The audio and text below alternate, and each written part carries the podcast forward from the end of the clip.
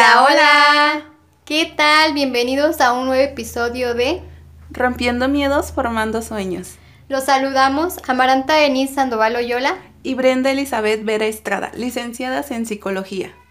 El día de hoy queremos iniciar haciéndoles una pregunta. ¿Cuántas veces han dejado de hacer algo o lo han postergado por miedo, por creer que no son capaces o por las críticas de personas externas?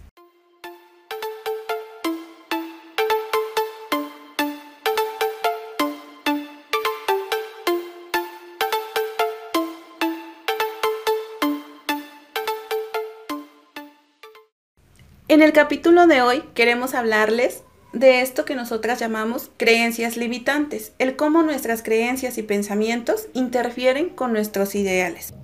Pero para todo esto tenemos que saber qué son las creencias limitantes o a qué hacemos referencia con esto.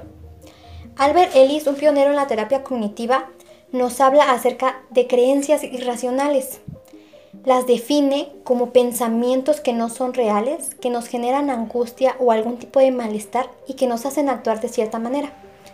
Tomando esto como referencia, las creencias limitantes para nosotras son todos aquellos pensamientos construidos a través de la experiencia que frenan el desarrollo potencial de una persona e impiden que alcance algo que desea. Es decir, si nosotros creemos que no podemos, el cerebro se predispone para eso. Si antes de realizar algo nosotros visualizamos los resultados de una manera negativa o catastrófica, naturalmente eso será lo obtenido. Pero bueno, ¿cómo se generan estas creencias? Se pueden incorporar a través del tiempo, cuando insertamos alguna experiencia negativa y lo generalizamos a todos los aspectos de nuestra vida, o bien por algunos comentarios que a veces escuchamos un tanto desagradables y se van acumulando en nuestro sistema. Ahora bien, les vamos a poner un ejemplo muy claro, nuestro podcast. En un principio, cuando surgió la idea de hacerlo, teníamos muchas dudas, pero sobre todo teníamos mucho miedo de sacarlo por las críticas, por equivocarnos, por no saber qué decir, por tal vez tener la idea, pero no aterrizarla, no dar los ejemplos correctos. Y estábamos con demasiadas inseguridades que llegó un momento en el que totalmente lo abandonamos.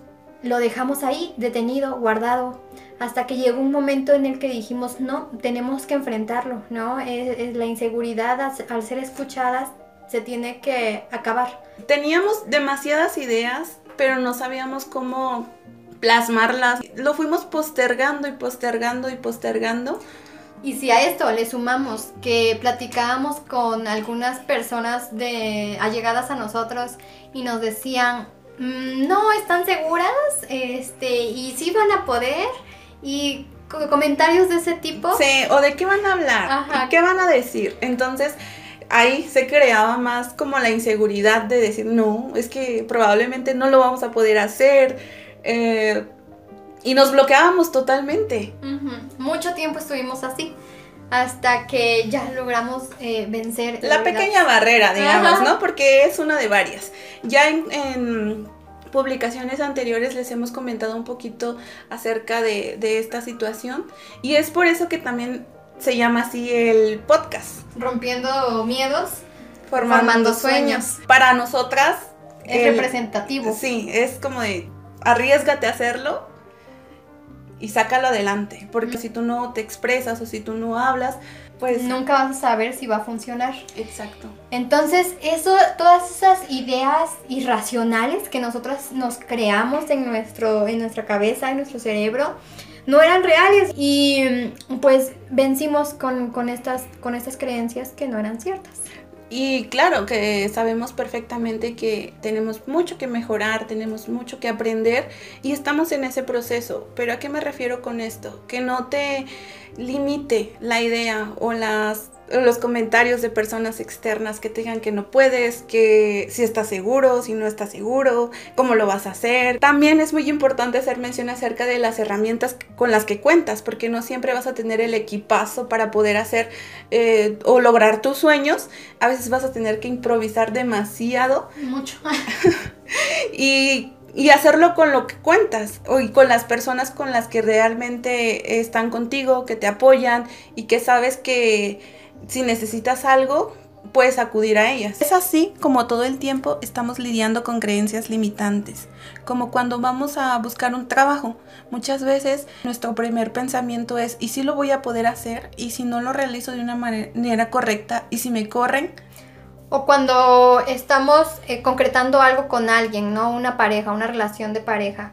Al pensar que no somos suficientes para esa persona, que no le podemos aportar algo, que se va a buscar a alguien más porque en nosotros existen mil defectos. O también las que somos mamás tenemos el pensamiento muy arraigado de que no vamos a poder desarrollarnos profesionalmente, personalmente o tener alguna otra actividad por el hecho de ser mamás. Y en ese momento es cuando tienes que preguntarte si lo voy a hacer, si lo quiero hacer o me quedo en la comodidad.